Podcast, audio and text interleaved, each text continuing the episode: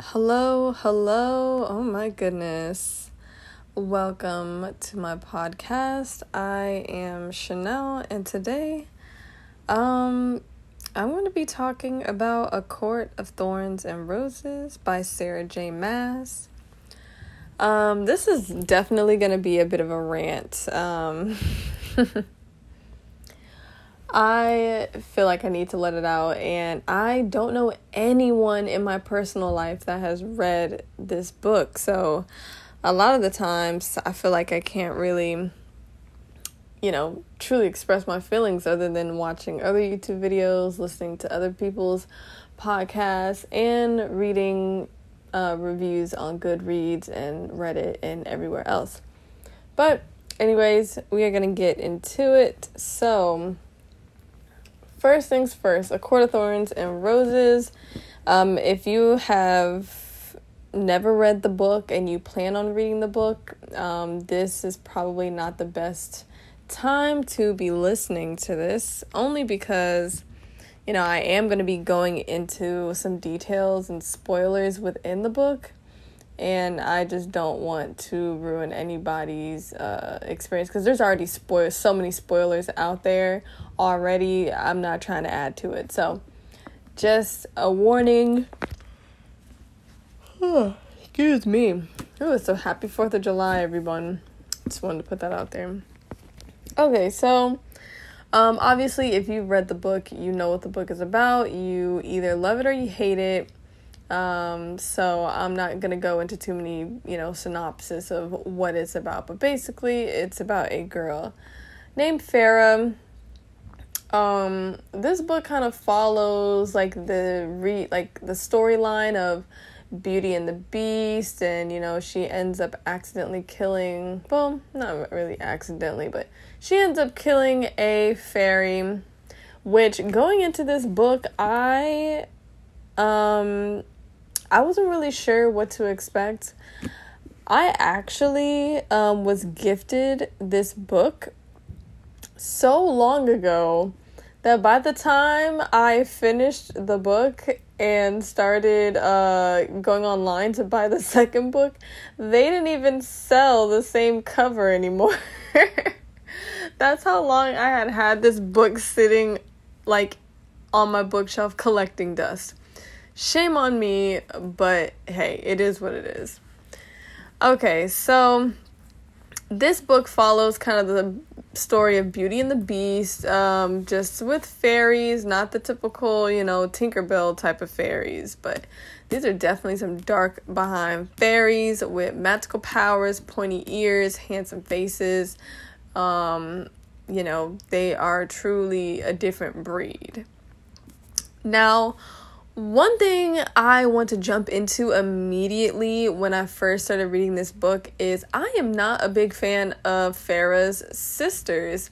Um, Nesta and Elain, mm, I was not feeling them in this book. Um, they really were not, you know, they were not impressing impressive to me. Um, you know, I, I just felt like they were really ungrateful, especially Nesta, who I and you know what's crazy? I didn't even realize that Feyre was the youngest sister. I literally thought that she was at least like the middle child or something. But no, out of Nesta and Elain, Feyre is the youngest of the siblings, which is insane insane to me. I, I don't understand. Anywho, um, the way that they've kind of just um, just let their sister just take the reins and really keeping the household alive that is um it's really disappointing and therefore I really did not care much for her sisters in this book because I just did not like them straight up even Sweet Elain, I'm sorry, girl, but you, you know, you need to do better. Y'all are literally letting your little sister, your youngest sister, just carry the whole family on her back, including their father. Now, their mother is deceased, which I really want to know more details about their mother because I feel like there's a lot more with that as well. And I, I just don't think I've gotten enough information about that whole situation with their mother and then becoming poor. I, I really need a little bit of a segment on that just alone. But, anyways, fast forward to her um, being forced to uh, go to the spring court. Um, like I said, if you've read the book, you you should already know what I'm talking about. So I'm not gonna go back and forth. But anyways, we get to the spring court, and we meet or we start to really get to know Tamlin, Tamlin, Tamlin. Now, um, Tamlin, I really liked Tamlin in this book, and I already know everyone's gonna be screaming, like, no, no, Tamlin is now the enemy, it's just the first book. Yeah, yeah, well, we're talking about the first book right now.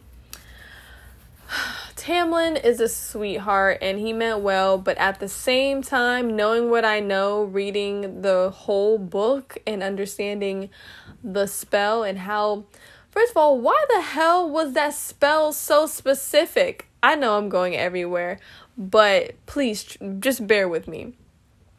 When they were explaining the the fine line, the fine print of that freaking spell, the spell that has, you know, all of them stuck in masks at, you know, during this whole book, I was so irritated because obviously Tamlin knew.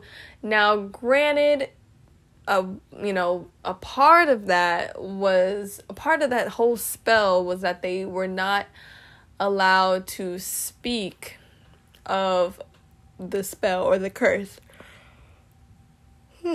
Excuse me, the curse. They were not allowed to, you know, talk about the curse, say anything about the curse, give any information about the curse. Um which all right, I guess mm, I guess.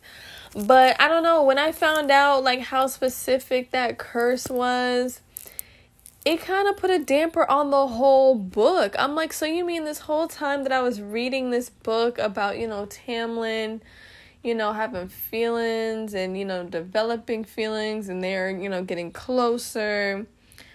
You know, it's like you mean to tell me that he knew in the back of his head that this was his his ticket to freedom. And I you know, it just kind of made the whole first half of that book you know, so unauthentic as far as their love. I I don't know. I I felt like I was hoodwinked but I'm sure Feyre did too, you know. But um I'm not to lie, the first mm, the first half of the book okay, the first two thirds of the book um it was good, but I knew in my mind halfway when I got to the like halfway point to the book, even after um like the sex scenes and you know the spicy intimate scenes between Feyre and Tamlin even after that I kind of had in the back of my mind like okay you know this book is good but when I finish this book I'm probably not going to finish the rest of the series now I was wrong um because that the last third of the book is the reason why I read the second book. Um, when she went underneath that mountain and those trials started, I got so interested.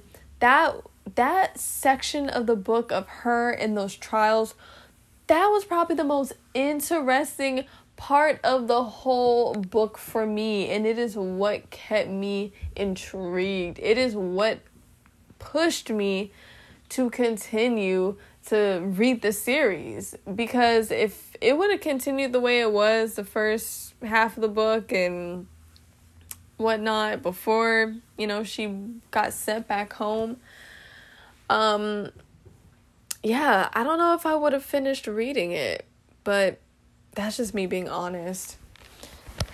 So we get underneath the mountain and um Aramantha, Aramantha, whatever that chick's name is, she is crazy. Like she's on another level crazy and I'm surprised that she was able to stay alive as long as she did with her shenanigans. Um you know, obviously he is going to end up being a very important part of this whole series, but as far as just this book in particular, even though they, you know, tried to introduce him as this, you know, bad guy, you know, bad news, bad boy, um, you know, just no good, just evil and manipulative, you know, I was still able to see right through it. I don't know about y'all, but I was still able to see right through Rhysand and his crazy antics. you could definitely tell that there was more to him than you know what was being said and through Feyre's perspective. Like there was definitely more to that. Um, I think the moment that um, they made that deal or she made that deal with um, her having to excuse me, her having to spend a uh, week with him once a month so that you know he could heal her leg and or was it her arm or leg? Heal something so that it wouldn't get affected infected and she you know would not die. When that whole you know bargain was made i knew i knew i'm like yeah Rhysand is gonna be endgame like that that was before i even and this was me while I still liked Tamlin. Um, I just knew because come on now. Um but yeah, that is I'm trying to think like really the overview. I really could go into more detail. Like I re- I have the book right in front of me. But um but it was good. It it was good. Like, you know, if you now, some sometimes I was struggling to get a visual of these, you know, different areas. Now, we spent most of our time in the spring court.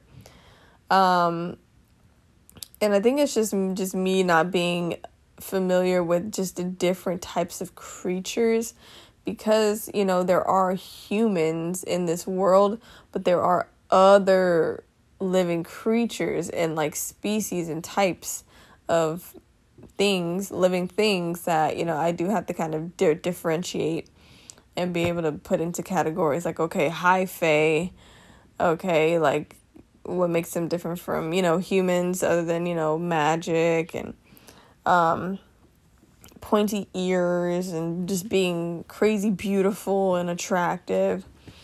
Um, in my opinion, I do think that Tamlin and Feyre um, had a really sh- good, strong relationship. Um, I do think that they genuinely love each other. Now, obviously, this is some foreshadowing. I've read the second book already. I'm going to do another podcast about that. But it is um it's um it's just kind of sad the way it goes. But that's for another podcast. We'll go into more details about that whole situation. Um, but overall, I really enjoyed the book. Uh, Sarah J. Maas, you are very clever because the last like last chunk of that book, girl, ca- caught me. It had me. Oh, uh, another thing that I wanted to say. Um, yo, shame on them. That poor girl, Clare. Um, if you know, you know. Um, when I read about how her body was just like hanging up there and about her screams and and you know when they realized that the whole house had burned down and everybody died in it and then she was just gone missing like oh my heart sank my heart sank that poor girl that poor girl. I was just sick to my stomach because that was supposed to be Feyre. And Feyre gave that girl that girl's name and unfortunately that was not a made up name and ugh, yeah. That woman was evil. Evil, evil, evil. But anyway, thank you for listening. I will be talking about A Court of Mist and Fury at some point in time. Well, probably soon. And yeah, but thank you. I'm going to keep reading the series and keep reading the books and letting y'all know how I feel. All right, have a great night. Bye.